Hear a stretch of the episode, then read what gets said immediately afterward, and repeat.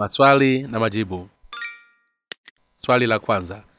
Nimekuwa nikijisomea vitabu ulivyovituma kwa wema wa kutosha na kukuta baadhi ya maswali ya usuyo ubatizo wa yesu kuwa ni ya ajabu. Je unaweza kunielezea juu ya mafundisho yako ya husuyo mahusiano kati ya ubatizo wa yesu na ubatizo kifo na ufufuo wa yesu kristo?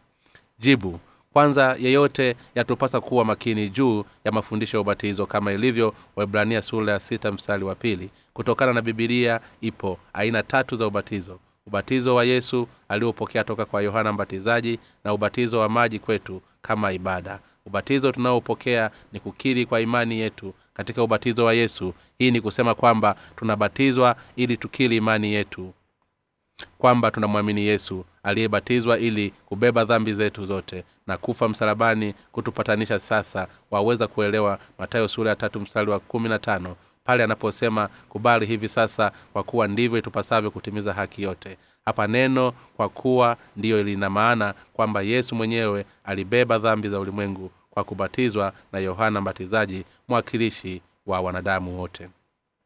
Ulikuwa mpango wa hususi wa mungu kutuokoa toka mtego usioweza kuzuilika wa dhambi. Bwana mungu ameweka juu yake maovu yetu sisi sote. Isaya sula ya hamsini na tatu mstari wa sita na kutupatia sisi haki.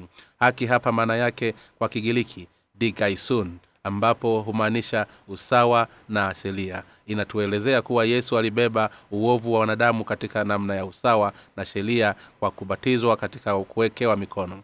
Tumeokolewa kwa umadhubuti wa imani ya ubatizo kifo na msalaba wa ufufuo wa yesu. Nguvu ya tohala ya kiroho. Walumi sula ya pili mstari wa ishirina tisa. Katika ubatizo ambao ilikatia mbali dhambi zetu moyo ilitakasa mioyo yetu. Hivyo mtume petro alisema mbele ya watu tubuni mkabatizwe kila mmoja kwa jina lake yesu kristo mpate ondoleo la dhambi zenu. Nanyi mtapokea kipawa cha roho mtakatifu. Matendo sura ya pili mstari wa 38 katika siku ya pentekosti wenye dhambi wote hupata msamaha katika mioyo yao kwa kumwamini yesu. Ni maana ya ni jina la yesu. Nawe utamwamini jina la yesu maana yake ndiye atakayewaokoa watu wake na dhambi zao. Matayo sura ya kwanza mstari wa moja.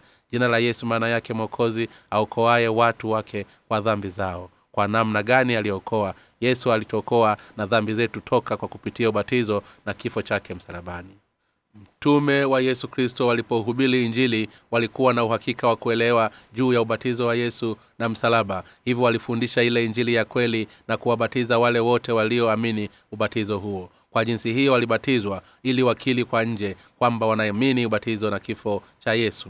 Kwa ndani ya mioyo yao tunapobatizwa tunakili na kumshukuru bwana alibeba dhambi zangu zote kwa ubatizo wake. Akafa kwa ajili yangu na utakufa ili aniokoe mimi nami injili yako ninabatizwa kwa njia ya watumishi wa mungu kama ishara ya imani katika ubatizo wa yesu na kifo chake msalabani kama alivyobatizwa na yohana mbatizaji kwa haya watakatifu wa nyakati za kanisa la kwanza walibatizwa ili kuthibitisha imani yao baada ya kukili katika injili ya waliokombolewa na kupata msamaha wa dhambi. Ibada ya ubatizo si sharti muhimu la uokovu ingawa ni jambo la maana katika kubainisha imani zetu. Maana ya ubatizo hayana cha kufanyika katika uokovu wetu. Tutaweza kuokolewa pale tu tutakapoamini injili ya maji na damu. Bibilia inatuelezea kwamba tunabatizwa katika yesu kristo walumi sita mstari wa tatu wagalatia tatu mstari wa ishirina saba pale tunapoamini ubatizo wake. Sasa ni vipi tunaweza kubatizwa naye? Hii ni rahisi pale tu. Tutakapoamini ubatizo ikiwa mwili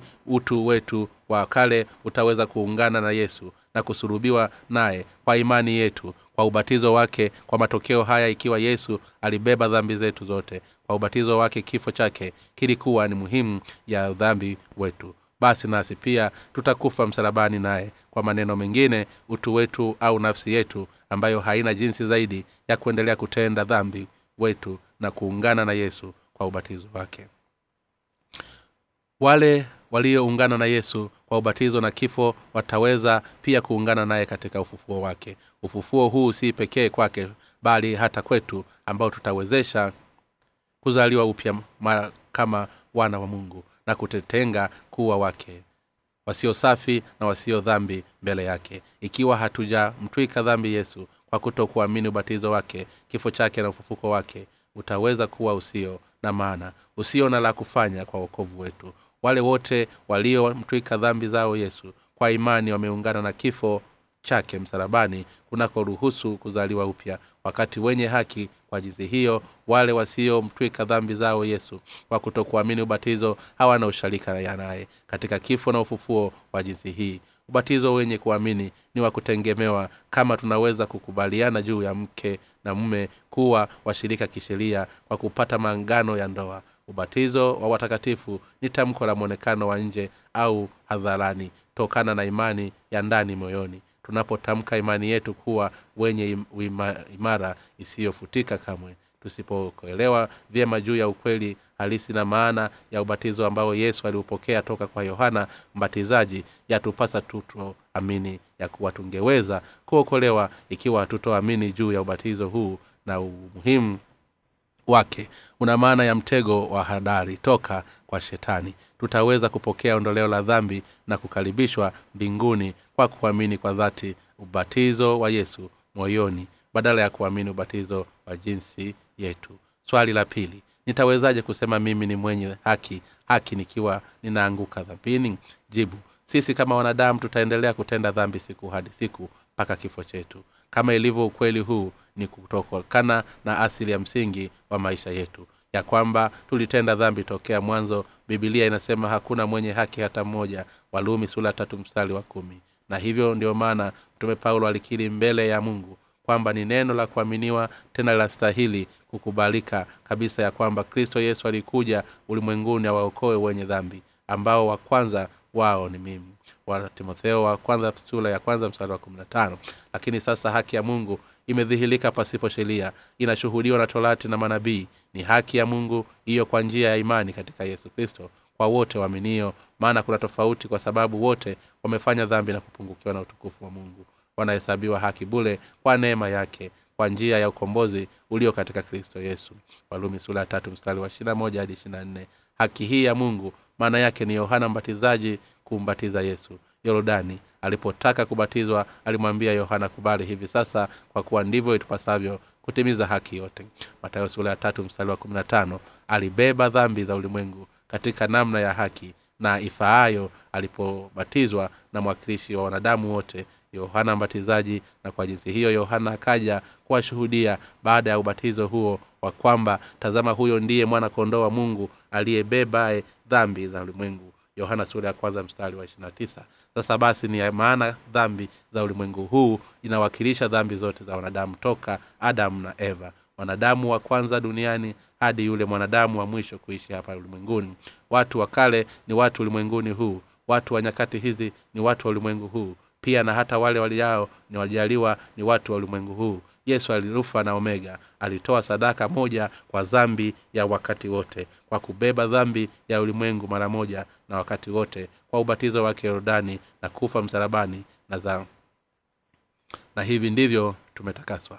Kwa uwazi bibilia inatamka katika mapenzi hayo tumepata utakaso kwa kutolewa mwili wa yesu kristo mara moja tu. Waibrania kumi mstari wa kumi. Angalia kwamba hii sentesi ni ya wakati uliopo. Tumetakaswa kwa hakika na hatuna dhambi toka pale. Tulipomwamini mungu hadi sasa na siku zote itakuwa hivyo kwa kuwa mungu ni mwenye enzi ana uweza wa kuona mbali itoka mwanzo hadi mwisho wa dunia. Ingawa yapasa miaka elfu mbili sasa iliyopita alipobatizwa yesu alibeba dhambi zetu zote. Wanadamu tutatendazo toka mwanzo hadi mwisho wa ulimwengu. Hivyo kabla ya kufa kwake yesu pale msalabani alisema imekwisha. Yohana sula ya mstari wa thelathini alibeba dhambi zetu zote alimwenguni miaka elfu mbili iliyopita na kufa msalabani ili kututakasa. Bado tunaendelea kutenda dhambi hata baada ya kuokoka kwa sababu mili yetu ni dhaifu. Kwa maana hiyo yesu ametukomboa sisi sote toka dhambi zote za zamani sasa na za nyakati zijazo kwa kuhesabu dhambi zote juu ya mwili wake kwa ubatizo na kuhukumiwa nazo msalabani. Hii ni hakika tulitimilifu ya uokovu wa mungu. Ikiwa yesu asingebeba dhambi zetu zote hata zile tutakazotenda mbeleni basi pasingekuwepo na mwanadamu yeyote aliyekombolewa kwa dhambi za kila siku. Kwa kuwa mshahara wa dhambi ni mauti. Mwanzo sura ya ishirina mstari wa ujumbe huu una maana kwamba wote wa mungu hauna hakuna juu ya matendo yetu ya sheria bali watuokolewa kwa wale wenye kumwamini mungu kwa usahihi katika wokovu wake ulio kweli ubatizo wa yesu na kusulubiwa kwake. Sisi wanadamu tumewekwa mwisho wetu kuwa motoni kama viumbe watu toka mwanzoni tuliozaliwa hadi tutakapokufa lakini mungu alitanguliza kuona dhambi zetu kabla ya yote ya kuzisafisha zote mara moja kwa wote kwa ubatizo wa yesu na msalaba wake kwa sababu alitupenda kunaishi kipindi cha baraka. Nabii isaya alisema semeni na moyo wa yerusalemu kawaambieni kwa sauti kuu ya kwamba vita vyake vimekwisha uovu wake umeachiliwa kwa kuwa amepokea kwa mkono wa bwana adhabu maradufu kwa dhambi zake zote isaya arobaini mstari wa pili. Kipindi cha utumwa wa dhambi kimekwisha kwa kupitia ubatizo wa yesu na msalaba wake. Hivyo yeyote aaminie injili ataokolewa na dhambi zake zote. Hili ni agano mtakaloagana na baada ya siku zile anena bwana. Nitalitia sheria zangu mioyoni mwao na katika nia zao nitaziandika. Ndipo anenapo dhambi zao na uwasi wao sitazikumbuka tena kabisa. Basi ondoleo la haya likiwepo hapana toleo tena kwa ajili ya dhambi waibrania sula kumi mstari wa kumi na sita hadi kumi na nane. Mungu hutuhukumu kwa dhambi za kila siku tena kwa sababu alikwisha kutakasa. Sisi wanadamu na kuhukumiwa nazo kupitia yesu. Na kwa matokeo haya tutaweza kumsubiri yule ajaye bwana wa kufuata mate, maneno lake kama aliye mwenye haki asiye na dhambi. Ingawa bado tunaendelea kutenda dhambi maishani. Swali la tatu. Nini maana ya ubatizo wa toba aliyoleta yohana? Jibu yohana mbatizaji alikuwa ni mtumishi wa mungu aliyezaliwa miezi sita kabla ya yesu na atabiliwa kuja kwake kabla katika malaki awe nabii kwa mwisho katika agano la kale.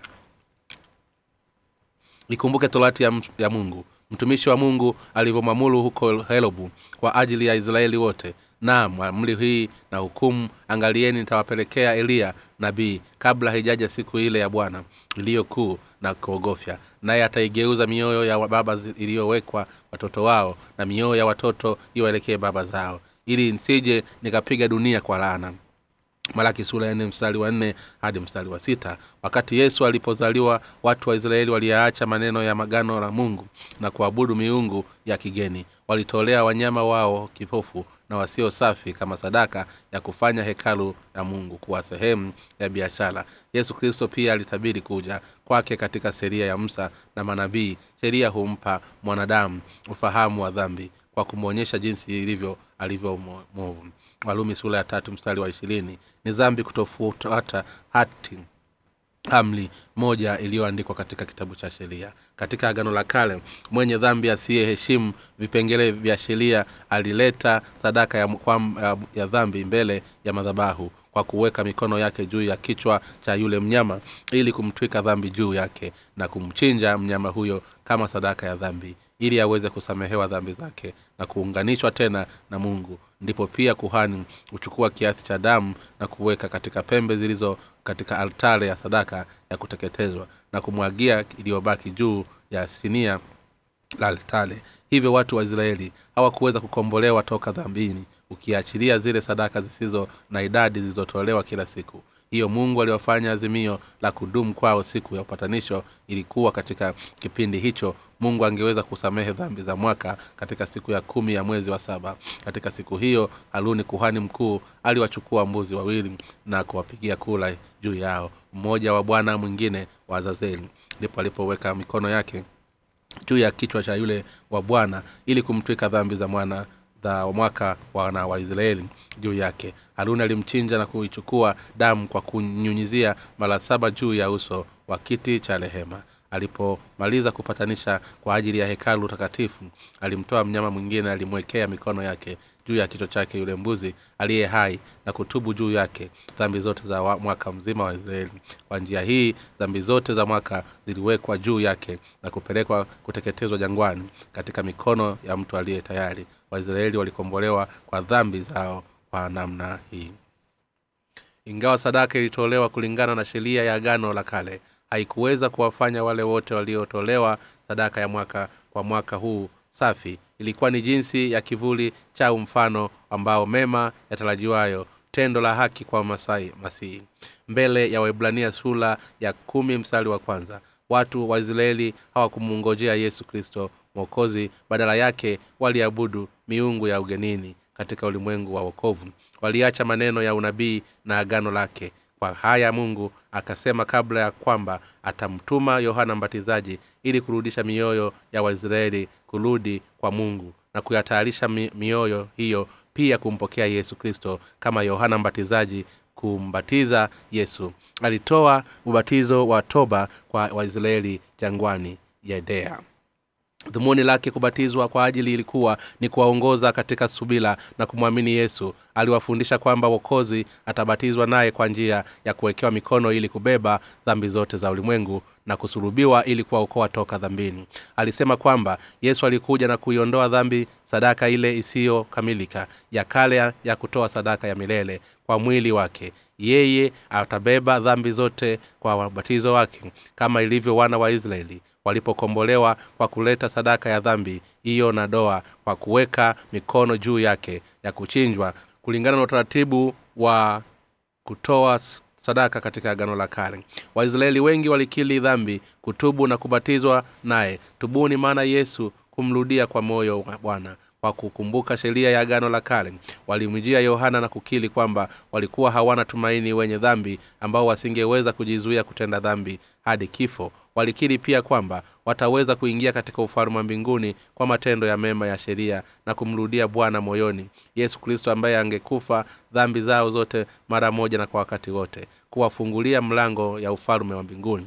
Ubatizo ambao yohana mbatizaji aliyoutoa kwa waisraeli ulikuwa ni katika mfululizo wa matukio aliwaongoza katika juu ya dhambi zao maishani kutubu na kumgeukia yesu kristo ambaye naye atakuja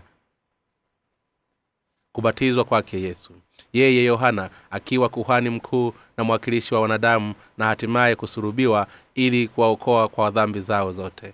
Punde atakapobatizwa hii ndiyo toba ya kweli kibibilia hivyo yohana alimwambia makutano waliokusanyika kwa kwali mimi nawabatiza kwa ajili ya maji kwa ajili ya toba. Bali yeye ajaye nyuma yangu ana nguvu kuliko mimi wala sistahili hata kuvichukua viatu vyake. Yeye atawabatiza kwa roho mtakatifu na kwa moto. Mateo sura ya tatu mstari wa kumi na moja. Yohana mbatizaji aligeuza nia za watu kwa yesu kwa kuwashuhudia kwamba yesu atakuja kubeba dhambi zote za ulimwengu. Yohana sura ya kwanza mstari wa ishirina tisa na kufa kwa ajili yao kwa kujitolea kwa haya yesu. Binafsi alibeba ushuhuda wa yohana aliyekuja kutuonyesha njia ya haki. Matayo sura ya ishirini mstari wa thelathini mbili. Swali la nne. Je unafikiria kwamba kuelewa juu ya ubatizo wa yesu ndiyo lazima kwa wokovu ambao umeondoa sheria ya kifo cha msalaba katika injili? Jibu. Ubatizo wa yesu na kifo chake msalabani ni mambo yaliyo na umuhimu sana kwa wokovu wetu hatuwezi kamwe kusema kati ya moja hata ya haya ni muhimu zaidi ya jingine. Kwa njia hii tabu ni hii kwamba wakristo wa nyakati hizi hujua na kuitambua damu ya yesu msalabani tu. Uamini walisemehewa kwa sababu yesu alifia msalabani tu. Lakini ukweli ni kwamba si kwa sababu tu ambao yesu alibeba dhambi za ulimwengu kwa kuwa alibatizwa na yohana mbatizaji na kubeba dhambi za ulimwengu juu yake. Kifo chake msalabani kingekuwa kwa kimatendo huu ni hukumu ya dhambi zetu zote. Kuamini msalaba pekee bila kuamini au kuelewa juu ya ubatizo wa yesu ni sawa na kutoa sadaka mnyama mbele ya bwana bila kuweka mikono juu yake. Wale watoa sadaka wa namna hii hawakutowezea kamwe kukombolewa kwa dhambi zao. Kwa sababu namna hii ya sadaka ilikuwa ni kinyume cha sheria ya sadaka ambayo bwana mungu asingekubali. Bwa- bwana alimwita msa na, kumnena yale mbele ya hema takutania akasema matokeo yake kwamba ni sadaka ya kuteketezwa ya ng'ombe atatoa ng'ombe mme mkamilifu ataleta malangoni pa hema takatifu ili ikubaliwe mbele ya bwana. Kisha atawekea mikono wake juu ya kichwa cha hiyo sadaka ya kuteketezwa nayo ataikubali kwa ajili yake. Walawi sura ya kwanza mstari wa tatu hadi wanne mungu ni mwenye haki na afuaye sheria kwa mpango wa matoleo ya sadaka ili kutakasa dhambi zetu. Tunapotoa sadaka ya haki sadaka hii hukubaliwa na bwana kwa upatanisho wetu. Pasipo kuweka mikono sadaka hiyo haitoweza kamwe kukubaliwa na mungu. Kwa jinsi hiyo pia ikiwa tutaondoa ubatizo wa yesu katika imani yetu kwake hatutoweza kupata msamaha wa dhambi kwa imani sina hivyo.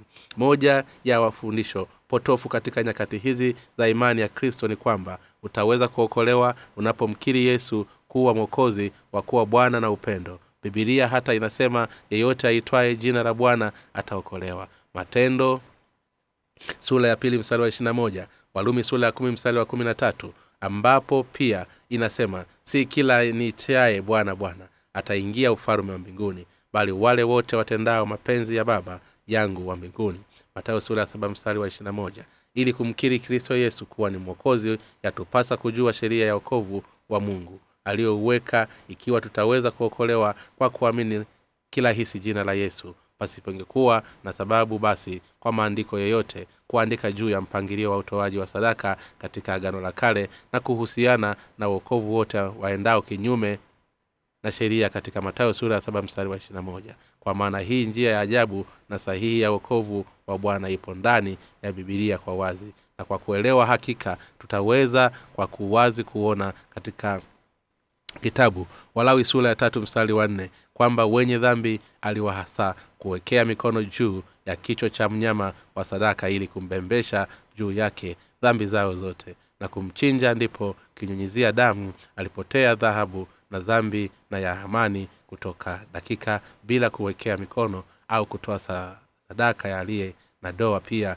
ili ikiwa kinyume na sheria upatanisho. Yote haya maneno ya agano jipya na lile la agano la kale na pande zote zifananazo kwa kila moja isaya mstari wa kumi na sita ubatizo wa yesu yorodani ni sawa na mwenye dhambi kuweka mikono juu ya kichwa cha mnyama wa sadaka katika agano la kale. Yesu alipotaka kubatizwa katika yorodani na yohana mbatizaji alisema kubali hivi sasa kwa kuwa ndivyo itupasavyo kutimiza haki yote. Matayo hapa haki yote maana yake sheria na usawa. Hii maana yake inampasa yesu kuwa sadaka ya dhambi kwa wanadamu kwa kupitia njia hii ilimpasa pia yeye kubatizwa na yohana mbatizaji katika namna ya kuwekewa mikono ili kubeba dhambi zote za ulimwengu kwa njia ya usawa kulingana na mpango wa matoleo ya sadaka uliojumulisha kuwekewa mikono na damu ambayo mungu aliuwekea katika agano la kale. Kuamini msalaba pekee maana yake matokeo ya kifo ya yesu hayana maana kwa dhambi zetu kwa sababu dhambi zetu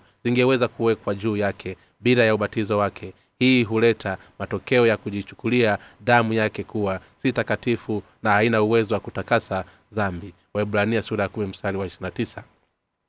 Hivyo damu ya yesu itakuwa hakika yenye kuleta matokeo katika kutakasa dhambi mwangu mwa wenye kuamini ikiwa tu wanaamini kwamba dhambi zao zote zilibebwa na ye pale yorodani.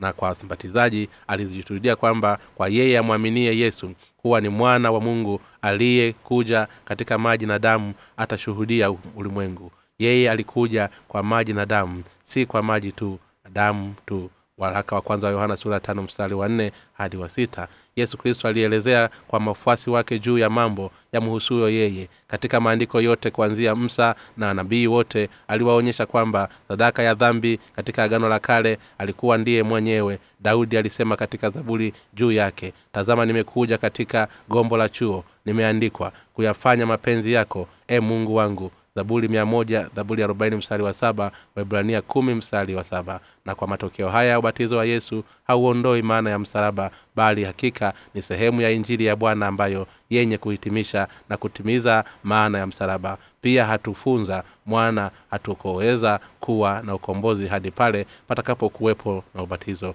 Ile damu ya thamani ya yesu kristo kumaanisha kuokoka ni pale tu tunapopata ondoleo la dhambi kwa kuamini juu ya ubatizo wa yesu na damu yake pale msalabani na kupokea kipawa cha roho mtakatifu. Walaka wa kwanza wa yohana sura ya tano mstari wa nane matendo sura ya pili mstari wa thelathini na nane. Swali la tano. Je unaweza kunipa maelezo juu ya injili ya maji na roho? Jibu. Ikiwa tumepoteza sindano mahali fulani nje tungetafuta mahali pale ilipopotelea bila shaka kwa jinsi hii haitoleta maana hata kidogo ikiwa tutajaribu kuitafuta ndani ya nyumba si kwa sababu nje ni penye mwanga zaidi. Nimekutana na watu wasio na maana kwa namna hii nyakati hizi makanisani wanapojihusisha na mambo ya utata katika bibilia juu ya ubatizo na waumini hawajulishi wenye nafasi umuhimu wa swala. Sababu gani yesu alibatizwa na yohana mbatizaji? Kutokana na tabia za aina hii kumekuwepo na madhehebu na vitengo vingi leo hii katika jamii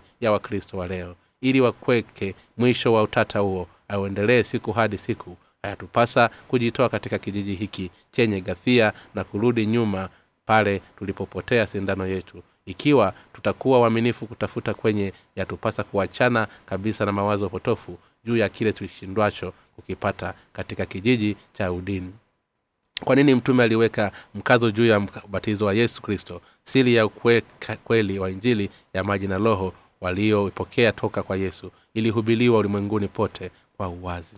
Ya yesu alisema amini amini na kuambia mtu asipozaliwa kwa maji na kwa roho hawezi kuingia ufalme wa mbinguni yohana mstari wa tano. Bibilia yatuambia kwamba yesu alikuja kwa maji na damu ili atuokoe toka dhambini mwetu.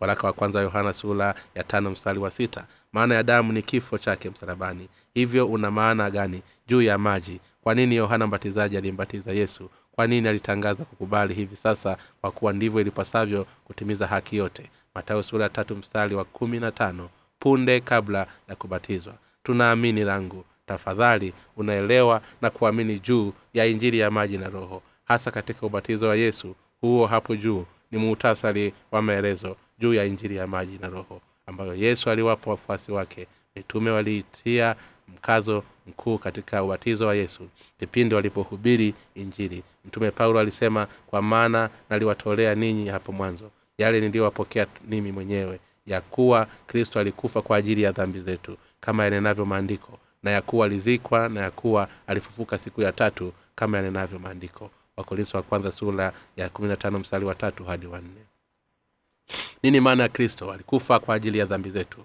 Kama yanenavyo maandiko maana yake ni kwamba kifo cha yesu kimetupatisha kwa dhambi zetu zote kulingana na mpango uliowekwa na mungu katika agano la kale. Alikufa kwa ajili yetu kulingana na ufufuo na agano la kale. Agano la kale waibrania sura ya kumi mstari wa kwanza inasema basi torati kwa kuwa ni kivuli cha mema yatakayokuja hebu tuone namna ile halisi ya utoaji wa sadaka katika walawi sura ya kwanza mstari wa tatu hadi watano mwenye dhambi ilimpasa kutimiza mambo matatu kama sharti la sadaka kuteketezwa kwa upatanisho wa dhambi zake.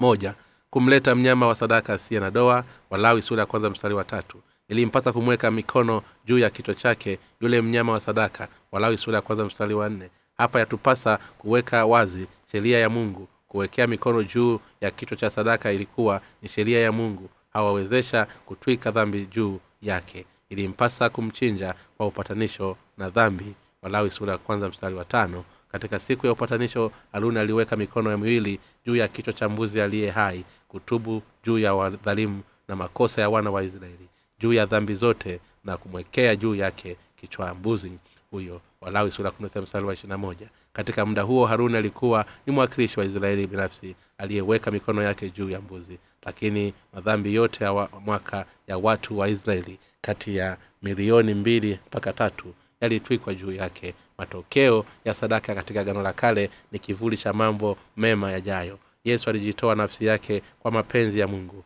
ili utakaswe kulingana na maandiko. Kwanza ya yote ilikuwa katika mwili wa mwanadamu na kuwa mwanakondoo asiye na doa. Yeye pia ni mwana wa pekee wa mungu asiye na doa. Ni mng'ao wa utukufu wake na chapa ya nafsi yake. Waibrania sura ya kwanza mstari wa tatu. Kwa yoyote haya imempasa kuwa sadaka ya dhambi kwa wanadamu pili yohana mbatizaji alimtazama yesu katika yordani ubatizo kulitolewa kwa namna ya kuwekewa mikono na yohana mbatizaji. Ni mzao wa haruni na mwakilishi wa wanadamu. Wakati yohana alipoweka mikono yake juu ya kichwa cha yesu kristo dhambi zote za dunia zilibebeshwa juu ya yesu kulingana na sheria za mungu aliyeweka. Yesu alimwambia yohana kabla ya kubari hivi sasa kwa kuwa ndivyo itupasavyo kuitimiza haki yote na kambatiza dhambi zetu zote. Mwishowe alibeba yeye siku iliyofuata. Yohana akasema tazama mwana kondoo wa mungu aliyebeba dhambi za ulimwengu. Yohana sura ya kwanza mstari wa ishirina tisa. Tatu yesu alipokaribia kufa pale msalabani kwa ondoleo la dhambi zetu zote alisema imekwisha. Yohana sura ya mstari wa thelathini. Alifufuka tena toka kifoni ili kutufanya kuwa wenye haki mbele ya mungu kumbuka kwamba sadaka ya dhambi ilitolewa kwa ajili ya msamaha wa dhambi. Mwenye dhambi alipaswa kuwekewa mikono juu ya sadaka kabla ya kuchukunjwa kama ingesawa hatua mojawapo kwa maneno mengine ikiwa ataondoka kuweka mikono juu ya kichwa cha mnyama wa sadaka angeweza kukombolewa. Takatana na, na kutenda kinyume cha sheria. Ikiwa mkristo hana ufahamu nini maana ya ubatizo mtu huyu lazima ataendelea kuwa na dhambi moyoni mwake na kutoweza kuokolewa kwa sababu ya imani yake. Wakristo wengi huja nusu ya haki ya yesu tu. Mtume yohana ameweka wazi katika waraka wake huyu ndiye aliyekuja kwa maji na damu. Yesu kristo si katika maji tu bali katika maji na damu katika damu yake. Yeye roho mtakatifu ashuhudiaye kwa sababu roho ndiye kweli. Waraka wa kwanza wa yohana sura ya tano mstari wa sita vipo vifungu vingi ndani ya bibilia vinavyounga mkono juu ya umuhimu wa ubatizo wa yesu katika kukamilisha haki zote za wokovu wetu. Wakristo wote yatupasa kurudi katika injili ya maji na roho. Swali la sita ni maandiko yapi yaliyothibitishwa kwamba mitume waliwekea mkazo mkubwa ubatizo wa yesu? Jibu kati ya yote yatupasa kung'amua maana ya ubatizo wa yesu wa ye, wetu. Toka ule ubatizo wa yesu hatuweza kuzaliwa upya kwa kupokea ubatizo wa maji tu. Tutaweza kuzaliwa upya pale tu tutakapomwamini yesu kristo. Baada ya kama ubatizo au tohala ya vitu ambavyo havina umuhimu mkubwa na kuwepo kwa wokovu wa mungu. Bibilia inajielezea ubatizo wa yesu washiriki kama jambo la lazima kwa wokovu bali anaweza mkazo juu ya ubatizo wa yesu aliopokea toka kwa yohana na yohana mbatizaji. Kwa kweli sehemu nyingi katika bibilia huunga mkono kwamba ubatizo wa yesu ni kitu cha lazima na muhimu kwa uokovu wetu kwa, sa, kwa, kwa sababu ya yote ambayo yesu alimtamkiwa katika utangulizi wa tendo lake la haki kwa kila injili zote nne. Kwa mfano injili ya marko huanza na injili ya juu ya yesu kristo. Mwanzo toka ubatizo na yesu na yohana aliandika injili katika mfumo wa tarehe ya kutumikia maneno kama siku ya pili yake.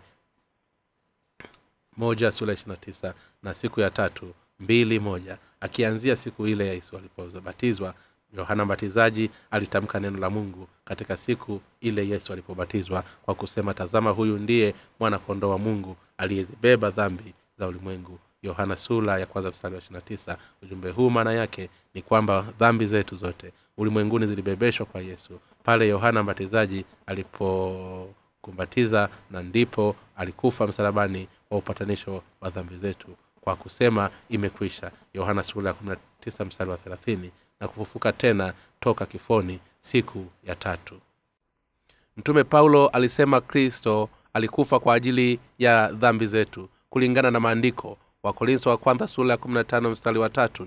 Maandiko hapa humaanisha katika agano la kale ni kwa namna gani mwenye dhambi ataweza kutoka na kutoa sadaka ili aweze kusamehewa katika agano la kale.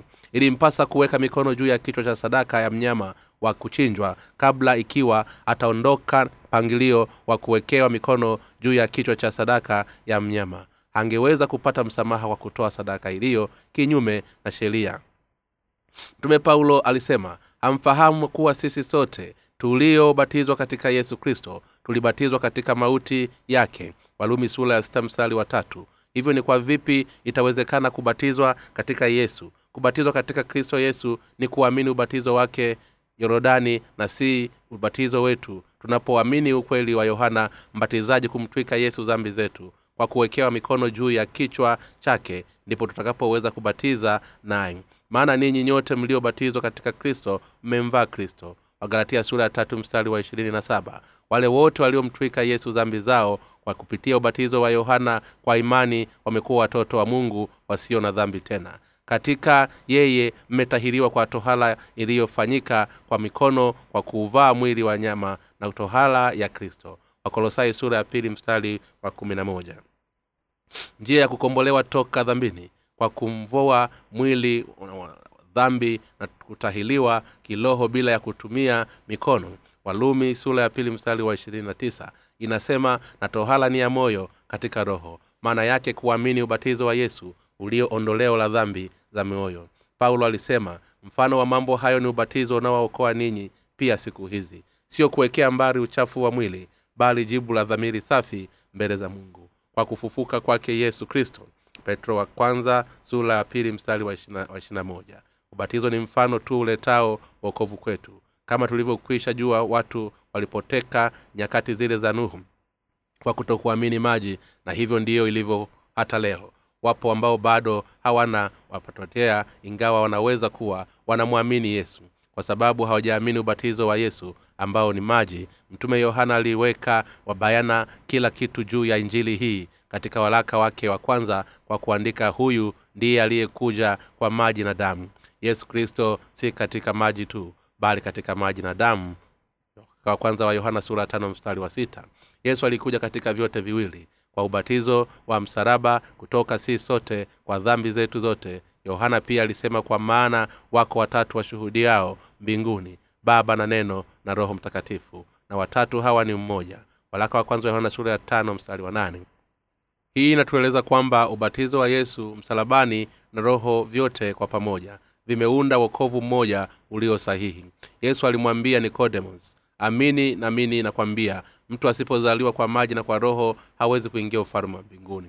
Yohana mstari wa tano. Tunazaliwa mara ya pili kwa maji na kwa roho. Imani katika ubatizo wa maji na msalaba wa kristo ndicho ulichohitaji ili ukombolewe na kupokea kipawa cha roho mtakatifu. Na hii ndiyo maana bibilia inasema kuzaliwa upya kwa hayo mtume petro alisema tubuni na kila mmoja abatizwe katika jina la yesu kristo ili mpate kusamehewa dhambi na kupokea kipawa cha roho mtakatifu. Matendo sura ya pili mstari wa 38 ili tuweze kupokea msamaha wa dhambi zetu zote na kipawa cha roho mtakatifu ya kupasa uwe na imani isiyobadilika juu ya ubatizo wa yesu kwa moyo wako wote nini tena tunachoweza kusema? Usikane ukweli ambao ujumbe mwingi huunga mkono ubatizo wa yesu kuwa ni jambo lisilowekwa kando tendo la haki yake kwa uokovu wetu. Ukristo unamalizika sasa kuirudia injili ya maji na roho. Kwa sababu hiyo tukiacha kuyanena mafundisho ya kwanza ya kristo tukaze mwendo ili tufikie ukimilifu tusiweke msingi tena wa kuzitubia dhambi zisizo na uhai na kuwa imani kwa mungu na mafundisho ya mabatizo na kuweka mikono na kufufuliwa kwa wafu na kuhukumu ya milele. Waibrania sura ya mstari wa kwanza hadi wa pili. Hapa tunaweza kupata chanzo cha kuweza kutafuta juu ya injili halisi ya kuwekea mikono ufufuo wa wafu na hukumu ya milele kwa wale waliokuwa wapya katika ukristo. Yatupasa sisi sote tuamini kwa moyo wetu kwamba yesu kristo alibeba dhambi zetu zote kwa kupitia ubatizo wake na kufa msalabani ili kuhukumiwa kwa ajili ya dhambi hizo. Kulingana na sheria ya haki ya mungu. Swali namba saba.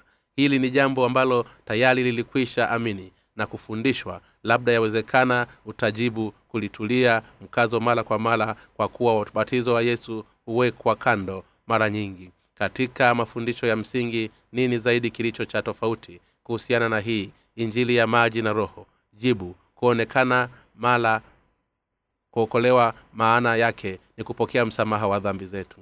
Na pia ni kuzaliwa upya wakati mwenye haki anapokuwa mtu mwenye haki kwa kuamini injili ya uzima. Tunasema amezaliwa upya kwa maji na kwa roho. Katika wokovu wa yesu roho mtakatifu huja juu ya wale waliokombolewa na kuzaliwa upya na kushuhuda ndani yao. Huwa ni watoto wa mungu. Hii kwa haya yote ni sawa na kupokea msamaha wa dhambi hivyo kupokea roho mtakatifu kukombolewa kuzaliwa upya kuwa mtoto wa mungu na kuwa watu wenye haki. Yesu alisema mimi ndimi njia ya kweli na uzima. Mtu haji kwa baba ila kwa njia ya, ya mimi.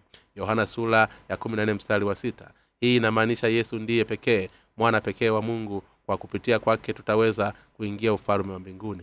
Hivyo basi yatupasa kuelewa jinsi yesu alivyotakasa dhambi zetu zote na kutuhesabia kuwa watu wake wenye haki ya kuingia ufalme wa mbinguni. Baadhi ya wakristo bado hawadhani kwamba kwa kulitaka jina la yesu tu wataweza kuokolewa. Huamini katika yesu bila hata ya kuifungua bibilia bila hata ya kujua nini alichofanyika ili kutuokoa sisi sote toka dhambini mungu ni roho na mtakatifu ambaye ndani yake habadiliki lakini bado tunaendelea kuishi maisha ya dhambi mbele yake. Kuingia ufalume wa mbinguni yawezekana ikiwa tu kwa kupitia yesu na tutaweza kumwamini yesu kwa imani katika sheria ya roho wa uzima walumi sula nane mstari wa kwanza hadi wa pili. Watu wengi hawajui hata kile yesu alichofanya kwa wakovu wao bali aliwakuamini kwa upofu juu yake katika njia panda husema bwana bwana hudhani pia wameokoka lakini bado wana dhamiri ya dhambi mioyoni mwao. Ikiwa bado una dhambi au dhamiri ya dhambi moyoni ingawa imani yako ipo katika yesu sasa umeokolewa na kipi? Akija mtu na akakuuliza kwa namna gani yesu alizitakasa dhambi zako zote? Wengi hujibu kirahisi labda zilitakaswa pale msalabani. Ndipo kwa swali jingine sasa je bado una dhambi au dhamiri ya dhambi moyoni mwako? Husema bila shaka kwa nini nasiye na dhambi duniani. Jina la yesu maana yake mwokozi aokoaye watu wake na dhambi zao. Ya kwanza mstari wa moja. Tunaamini katika yesu ili tuokolewe kwa dhambi zetu.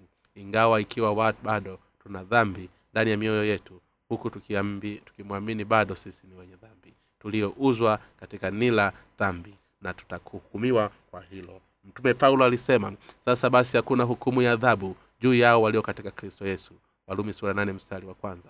Hivi ndivyo baadhi ya watu ambao bado wana dhambi mioyoni mwao huku bado hawajawa na kristo yesu. Kwa nini bado wanabaki kuwa wenye dhambi? Wasiokombolewa na kupungukiwa wokovu ingawa bado humwamini yesu. Hii ni kwa sababu wao huamini damu ya yesu tu bila ya kuweka dhambi zao juu yake kwa ubatizo. Hivyo bado watakuwa na dhambi dhamili dhambi mioyoni mwao. Ingawa yesu alikufa msalabani kwa dhambi zao upo umuhimu wa kutofauti wa ukristo wenye kuamini ubatizo wa yesu na wale wasioamini. Baadhi yao wana ukombozi wa kuwa wenye haki kwa kuwa na imani katika ubatizo wa yesu. Hali wale wengine bado hubaki wenye dhambi. Yesu alikuja kwa wenye haki tu wale waliozaliwa upya kwa maji na kwa roho. Kwa haya mtume paulo alisema hamfahamu ya kuwa sisi sote tuliobatizwa katika kristo yesu tulibatizwa katika mauti yake. Walumi sura ya tasta mstari wa tatu. Watu wengi huamini kuwa yesu alibeba dhambi zetu zote pale msalabani lakini hatutoweza kukiri kwamba hatuna dhambi mioyoni mwetu. Ikiwa hatutoamini ubatizo wa yesu ikiwa tutafanya hivyo tutaenenda kosa la kudanganya mungu ambapo huendelea kinyume na dhamiri zetu. Hakika bado tuna dhambi au dhamiri ya dhambi mioyoni mwetu kwa kuwa hatujamtwika yesu dhambi zetu zote kwa njia ya imani katika ubatizo wake. Wale wote wasi ambao bado hawajaamini injili ya ubatizo wa yesu na msalaba wako katalini kuangukia katika kaburi la wapendwa. Usawa wetu dhambi hii haijalishi nini walichofanya kwa usawa kama vile kusali na mlimani na kusali hata kwa kuombea msamaha wakati wa mikutano ya sala ambazo watajikuta wamebakia na kwamba mioyoni mwao yesu alisema si kila kitu aniambiaye bwana bwana andaye ataingia katika ufalme wa mbinguni bali ni yeye afanye mapenzi ya baba yangu aliye mbinguni. Wengi watamwambia siku ile bwana bwana hatukuruka hatukutoa kwa jina lako na kwa jina lako kutoa pepo na kwa jina lako kufanya miujiza mingi ndipo mtawambia dhahili sikuwajua ninyi kamwe ondokeni kwangu ninyi mtendao maovu matao sura ya saba mstari wa ishirina moja hadi ishirina tatu nani ninyi mtendao maovu? Ni wale ambao bado hawajapokea ukombozi wa kweli ndani ya mioyo yao kwa kuamini msalaba pekee. Hii imani ya kufikiria siyo itokayo kwa mungu. Tunavunja sheria ikiwa tutaamini ukweli wa wokovu wa yesu. Kupitia ubatizo na msalaba hatuwezi kamwe kusema tuna imani ya kweli kabla ya kuamini yote haya mawili ubatizo wa yesu na msalaba. Yesu alisema kwamba ikiwa mtu ataka kuzaliwa upya ni la sisi tutu ni katika maji na roho ikiwa pia kwa jinsi ile wangeweza kukombolewa toka mafuriko ya maji kama wangekuwa katika safina ya nuhu. Ndiyo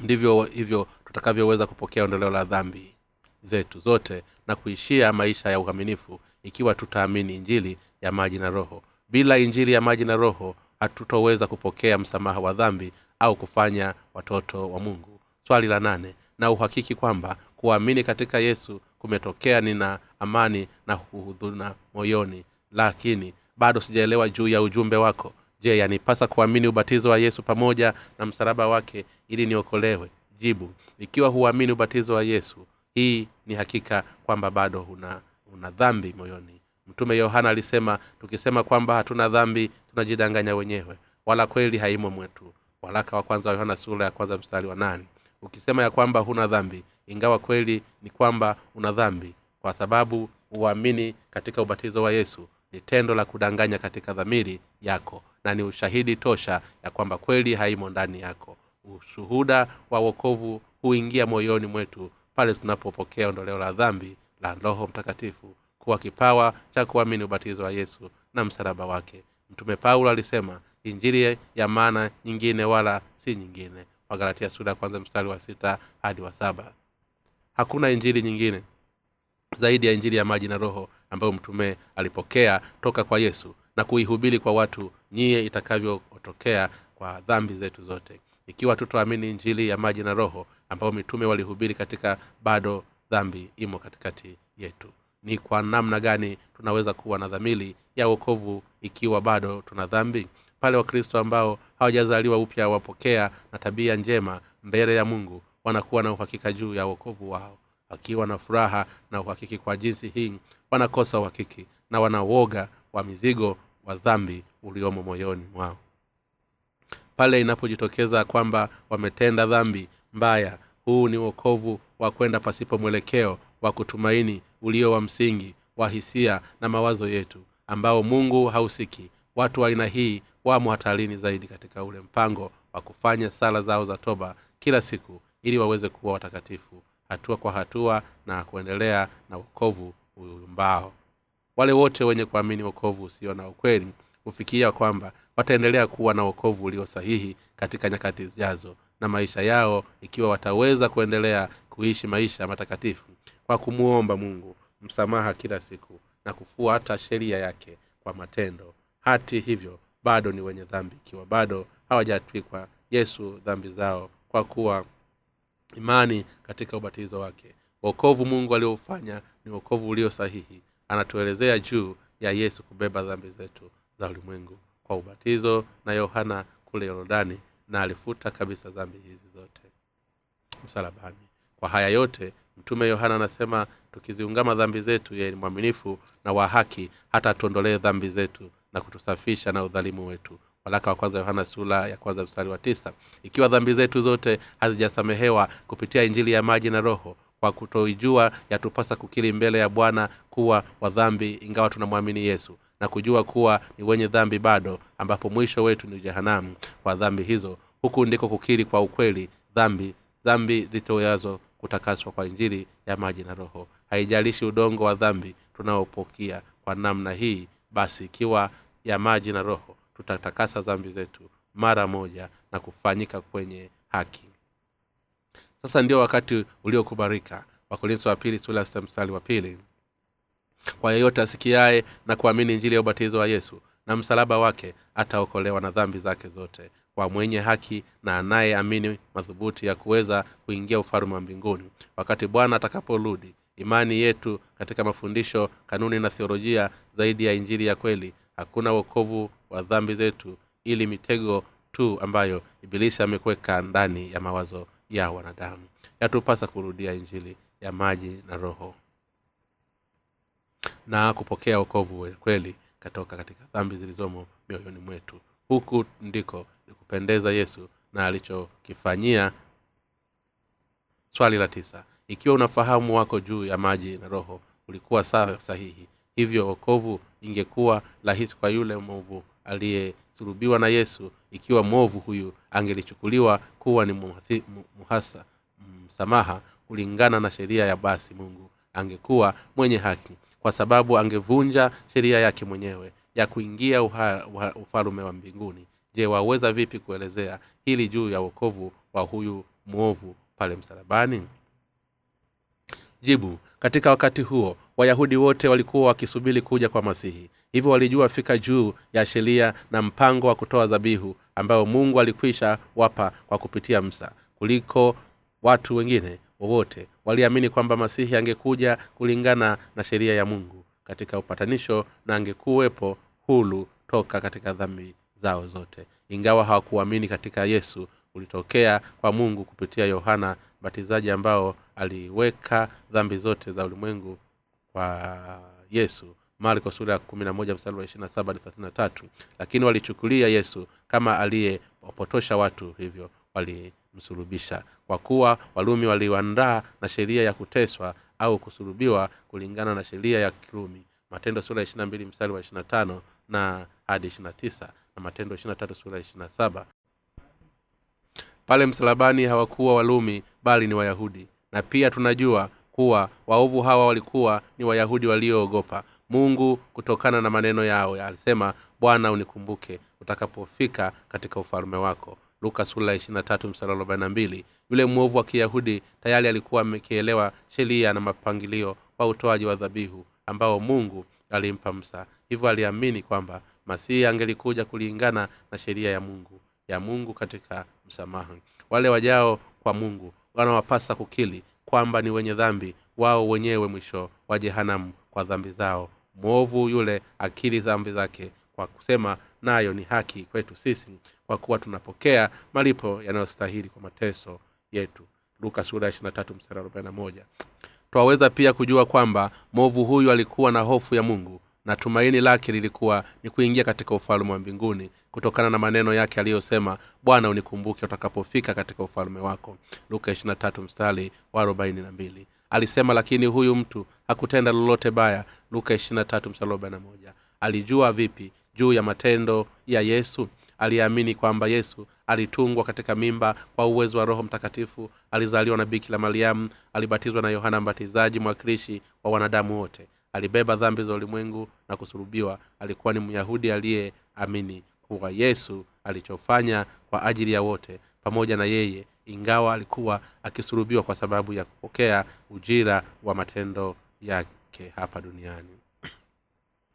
Wale wote wenye kutubu dhambi zao kwa kupitia ubatizo wa yohana huitubia haki ya mungu pale waliposikia kwamba dhambi zao zote zilikwisha bebwa na yesu kwa ubatizo wake ili hakika kwa wale wasiopokea ubatizo huu wa toba kukataa mapenzi ya mungu kwa sababu hawakuamini ubatizo wa yesu. Luka mstari wa hadi kinyume chake yule movu aliyeokoka alikili kitu kitu yesu alichofanya kilikuwa ni sahihi. Sae hali kwa yule myahudi mwingine hakufanya hivyo. Yawezekana ni akawa ni mojawapo ya wayahudi ambao waliosikia habari hizo zote ambazo zilikwisha tumia katika agano la kale. Luka sura ya kwanza mstari wa kwanza angeweza hata kusema kwamba yesu alikuwa ni mwenye haki na msimamizi aliyetabiri kwa, kwa, kwa sababu mwisho alikuja kuamini pale msalabani kwamba yesu alizibeba dhambi zetu zote kwa kupitia ubatizo wake na hivyo aliweza kuokolewa. Alikuwa pia ameokolewa kwa kuamini njiri ya ubatizo wa yesu na roho kwa sababu mungu ni haki kutoa haki kwa wale ambao wamwaminio ubatizo wa yesu ni msamaha wake kutokana na sheria ya roho wa uzima. Swali la kumi. Kwa kuwa mungu ni warehema na mwenye huruma je asingeweza kutuchukulia kuwa wenye haki ingawa tumetenda dhambi mioyoni mwetu tukiwa tumeamini katika yesu? Tu jibu mungu ni upendo na pia ni wa haki. Kwa hiyo hutoa hukumu ya dhambi kwa haki hata iwe vipi mshahara wa dhambi ni mauti. Walumi tatu. Maana yake yeye wenye dhambi mwisho wao ni motoni baada ya hukumu. Hutegemea wenye haki. Toka kwa wenye dhambi. Kama ilivyofanywa bwanga toka kwenye giza mungu huwaita wale wasio na dhambi waliomwamini yesu kwa kutakaswa kwa dhambi zao zote kupitia ubatizo wa yesu na kusurubiwa kwenye kuwa ndiyo wenye haki. Kwa hiyo wale wote ambao hawana dhambi ndani yao kwa kutoamini batizo wa yesu ni wenye dhambi. Mbele ya mungu ndio wasio na imani katika maji. Kwa maneno mengine ubatizo wa yesu kama wakati ule wa watu wa nuhu. Ikiwa watu hawataichukulia wale wenye dhambi ambao bado dhambi umo ndani yao kuwa wenye haki na watakatifu basi ni lazima kwake itakuwa ni mwongo na hivyo hatutoweza kutoa hukumu ya haki au kuwatawala viumbe wake. Mungu anasema sintowapa haki mwaovu kutoka sura ishirina tatu mstari wa saba Ma, waovu ni wale wafuatao na kutengeneza zaidi taratibu za kibinadamu na kuacha injili ya maji na roho ambayo mungu alileta ukombozi wetu katika dhambi zetu zote katika haki na usawa kwa njia iliyo sahihi. Yesu alisema kwa habari ya dhambi kwa sababu hawaamini mimi. Yohana sura ya wa tisa. Dhambi iliyobaki duniani pekee sasa ni kutokuamini ukweli kwamba yesu alizibeba dhambi zote kwa ubatizo wake msalabani na kuwa mwokozi wetu. Hii ni dhambi ya kufuru dhidi ya roho mtakatifu ambayo haitoweza kusamehewa. Hakuna njia nyingine tena kwa wale waliokufuru dhidi ya roho mtakatifu kuweka kuokolewa na kwamba hawaamini kuwa yesu kristo alikuja kuondoa dhambi zote. Mtume yohana alisema kila atendaye dhambi afanya uwasi kwa kuwa dhambi ni uwasi nanyi mtaijua na kuwa unadhalilishwa ili aziondolee dhambi na dhambi himo ndani ya kila akaye ndani yake. Hatendi dhambi kila atendaye dhambi hakumwona yeye wala kumtambua waraka wa kwanza yohana sura tatu mstari wa nne hadi mstari wa sita. Ni kutenda uwasi kwa kutokuamini ukweli. Kwamba yesu alizichukua dhambi zetu zote kwa ubatizo na msalaba. Yesu atawakala wale wote waotenda dhambi hii katika siku ya mwisho. Wale wote wote wenye kuamini bwana dhambi na wanaungana na yesu kristo kwa upande wake. Wale ambao walio wa nchi dhambi zao zote katika maisha yao juu yake kwa imani katika ubatizo ya hawana tena dhambi. Ingawa bado wataendelea kutenda dhambi kutokana na udhaifu wa mwili yao mungu aliwata wale waliosimia dhambi zao juu ya yesu na kutakaswa kwa sheria ya roho ya uzima kwa kuwa ndiyo wenye haki. Amewapa roho mtakatifu kama kipawa roho mtakatifu kamwe haji juu ya wale na dhambi mioyoni mwao. Daudi alisema katika zaburi maana kuwa mungu anatupendezwaye na ubaya mtu mwovu hataki kwako. Zaburi sura ya tano mstari wa nne. Roho mtakatifu wa mungu kamwe hawezi kukaa miongoni mwa wale wenye dhambi ndani yao. Hata mwenye dhambi asiye na roho mtakatifu ndani yake aweza kusema ameokoka toka dhambini kulingana na mafundisho na kanuni za mawazo yetu. Hata hivyo mtu hawezi kusema hana dhambi moyoni mwake. Na ni wachache. Na hivyo mtu hawezi kusema kwamba hana dhambi moyoni. Na ni mwenye haki mbele za mungu. Lakini mungu hawezi kumwita mwenye dhambi kuwa ni mwenye haki. Mwenye dhambi ana majibu kuhukumiwa. Na hivyo yampasa kuamini njiri ya maji na roho ili aweze kuokolewa. Swali la kumi na moja. Ikiwa twasema kwamba yesu alishaondoa dhambi zetu zote za zamani sasa na zile zijazo mbele maishani mwetu ni kwa namna gani basi matarajio ya mtu mbeleni yatageuka ikiwa ataendelea kuwa na dhambi kwa kufikiri juu ya ukweli kwamba alikwisha samehewa dhambi kwa kuamini ubatizo wa yesu na msalaba wake. Hata ikiwa ataua yeye atautambua ya kwamba alikwisha patanishwa hata kwa kosa la aina hii kwa kupitia yesu msalaba. Hivyo ataendelea kutenda dhambi bila ya kusita kwa kuwa tunaamini yesu alikwisha. Samehe dhambi zijazo maishani. Hebu tafadhali na muom, naomba uelezee jibu ya mambo haya. Jibu kwanza ya yote na kushukuru kwa kuleta maswali juu ya injili hii ya maji na roho. Swali linaloleta ndilo moja ya maswali ambayo wakristo waliojiuliza hapo mwanzo kabla ya kuzaliwa upya. Najua ni kwamba una maswali kwamba watu waliozaliwa upya wataendelea kutenda dhambi kwa kuwa wamefunikwa juu ya injili iliyo sahihi. Ingawa napenda kukuambia kwamba watu wanaoamini injili ya maji na kwa roho kamwe hawapo tahalini hatarini kuishi katika maisha ya aina hii. Unayoyatia wasiwasi juu yake bali kwao wataishi maisha yale ya haki baadara yake ya kupasa kwanza ufikiri juu ya haki hili ki, ikiwa roho mtakatifu ni mkweli ndani yako basi siku zote utazaa matunda matakatifu hata kama si kwa hiari yako. Kwa upande mwingine ikiwa roho mtakatifu akai ndani yako hatoweza kuzaa matunda ya aina yoyote. Na roho haijishi ni kwa namna gani utajaribu kwa bidii na vipi mtu labda ataweza kuzaa matunda na roho ikiwa haina roho mtakatifu ndani yake. Hata kama unamwamini yesu kwa namna gani? Hii haiwezi. Bwana alisema kwamba mti mbaya hautoweza kuzaa matunda mema. Matayo sula ya saba msala wa kumi na saba hadi kumi na nane. Napenda sana nikuulize swali na unipe jibu lake. Unaamini katika yesu lakini je kweli anaishi maisha yako huku ukishinda dhambi za ulimwengu? Je unaishi maisha ya haki kama mtu wa mungu huku ukishinda dhambi za dunia? Hukumu kumtumikia zaidi na kuwaongoza wengine kuokoka toka dhambini kwa kupeleka injili ya maji na roho kwao.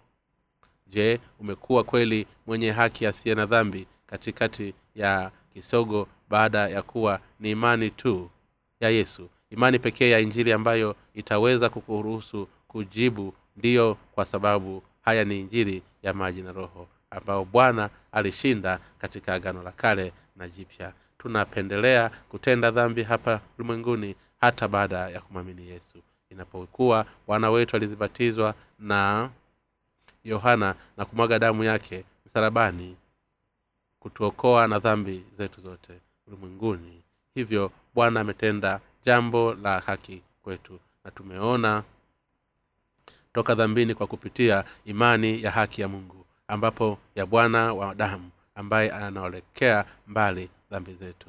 Napenda nikuulize maswali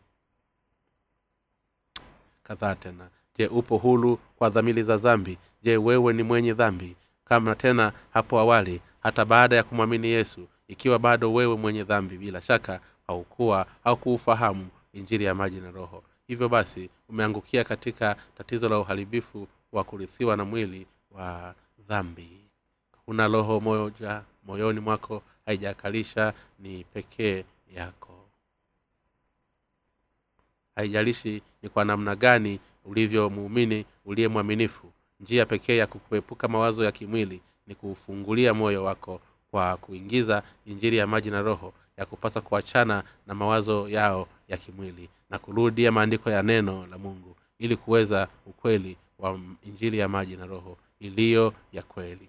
Wapo watu ulimwenguni humu wenye kubadili sheria ya wokovu ambayo bwana aliweka kwa namna wapendwao. Ingawa hukumkili bwana kwa vinywa vyao ikiwa nawe mmoja wao kati ya watu wa aina hii bwana atakukana siku ile ya mwisho na kutumaini kwamba hili halitatokea kwa yeyote yule aliye mwinguni. Nachukua nafasi hii kukuombea wewe mwenyewe kuamini juu ya damu ya yesu msalabani. Ndiyo pekee inayoweza kuokoa na hivyo uliuliza maswali kutoka na hamu ya kuishi maisha yaliyobaki katika muda wa siku wako mbali ya dhambi. Yamkini mawazo yako ni ya kimwili ambayo hayata sheria ya mungu wala hawawezi kutia.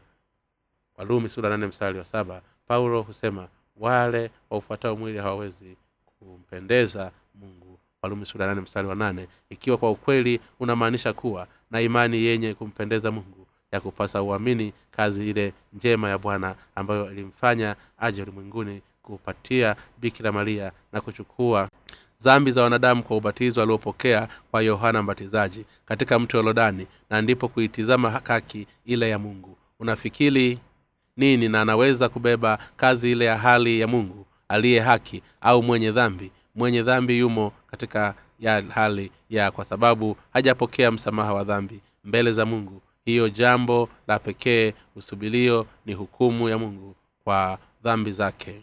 Mungu hatoweza kamwe kumwacha mwenye dhambi aingie katika ufalme wake na sababu maana hawi mungu pendezwe na ibaya. Mtu mwevu hatakaa kwake. Zaburi sura ya tano mstari wa nne. Mungu alisema kwamba ikiwa mwenye dhambi angalikuwa mwenye haki kumwomba kitu toka kwake basi hutomsikiliza sala zake mwenye dhambi kwa kuwa dhambi zake zimeuficha uso usiuone. Isaya sura hamsini mstari wa kwanza hadi wa pili. Mwenye dhambi bila shaka atakwenda motoni kwa kuwa mshahara wa dhambi ni mauti. Wenye haki ndiyo pekee watakuwa watakatifu na hivyo hawana dhambi mioyoni mwao. Na kwa kutenda matendo ya haki kwa nyongeza roho mtakatifu hukaa ndani ya wote wenye haki walio na amani. Baada ya kuamini katika ubatizo wa yesu na msalaba wake mtume petro anasema katika siku ile ya pentekosti tubuni mkabatizwe kila mmoja kwa jina lake yesu kristo mpate ondoleo la dhambi zenu.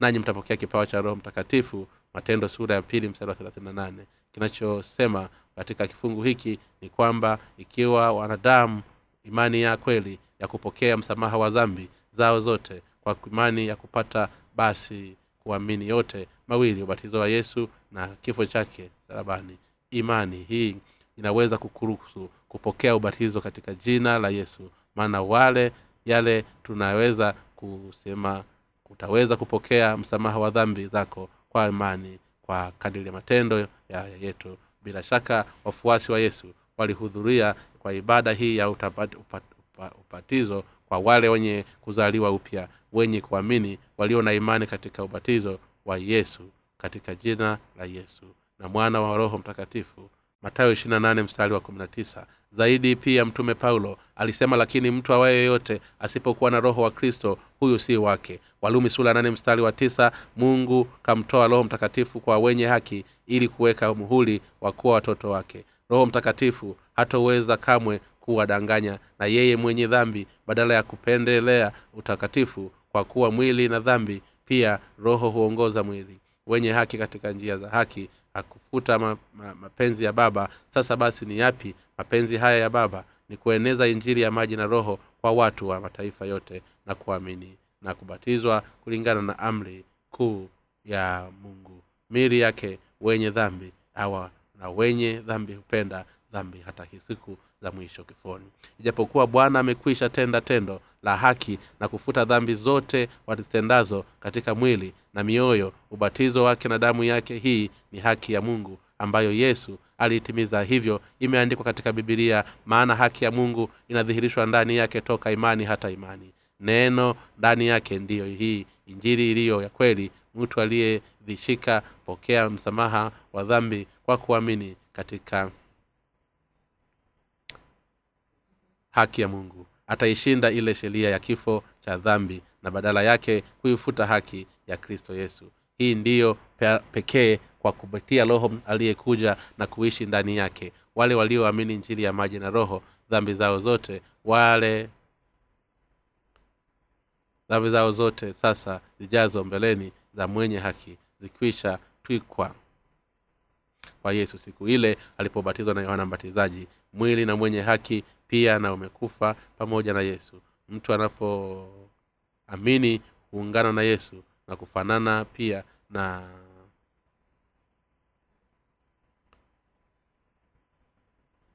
hili huwa ni hukumu ya wote wenye dhambi. Walumi sura ya sita. Hivyo basi ingawa mwili wa mwenye dhambi unapenda dhambi mara kwa mara mara ya maishani mwake roho mtakatifu akaye ndani yake humwongoza katika kumfuata mwenye haki kunufaa. Roho mtakatifu na hufanya kazi ya mungu kwa kuwa roho huyo mtakatifu hukaa ndani ya siku zote.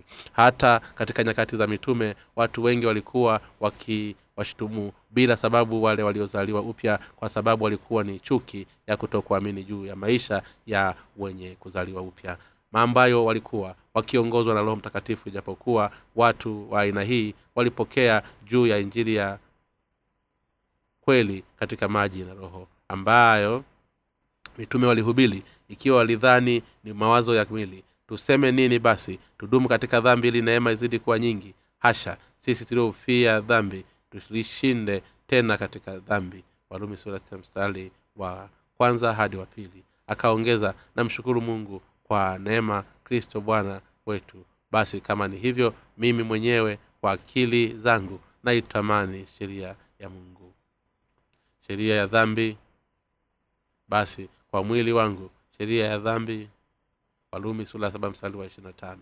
Kwa kithibitisho mwili wa mwenye dhambi bado haujitoshelezi hauna uchaguzi bali huendelea kutenda dhambi isipokuwa utaendelea kumfuata roho mtakatifu kwa kuihubiri injili ulimwenguni pote. Mwenye haki kutembea katika roho kwa kuwa moyo wake umetulia chini ya neema. Ni nani basi tufanye dhambi kwa sababu hatui chini ya sheria bali chini ya neema? Hasha hatujui ya kuwa kwe, kwake yeye ambaye mliji, mnajitoa nafsi zenu kuwa watumwa wake katika kumtii. Mmekuwa watumwa wa kweli mnayemtii kwamba ni mtumishi wa dhambi ulietao mauti au kwamba ni mtumishi wa utii uletao haki walumi sula ya sita mstari wa kumi na tano hadi kumi na sita. Kama ilivyo maua bandia yaliyo tofauti na kweli yenye uhai basi bwana aliye ndani ya mioyo wa wana mwenye haki na mwenye dhambi ni tofauti kwa kila mmoja. Ikiwa bwana ni mwenye haki na roho mtakatifu huyu atenda kazi pa roho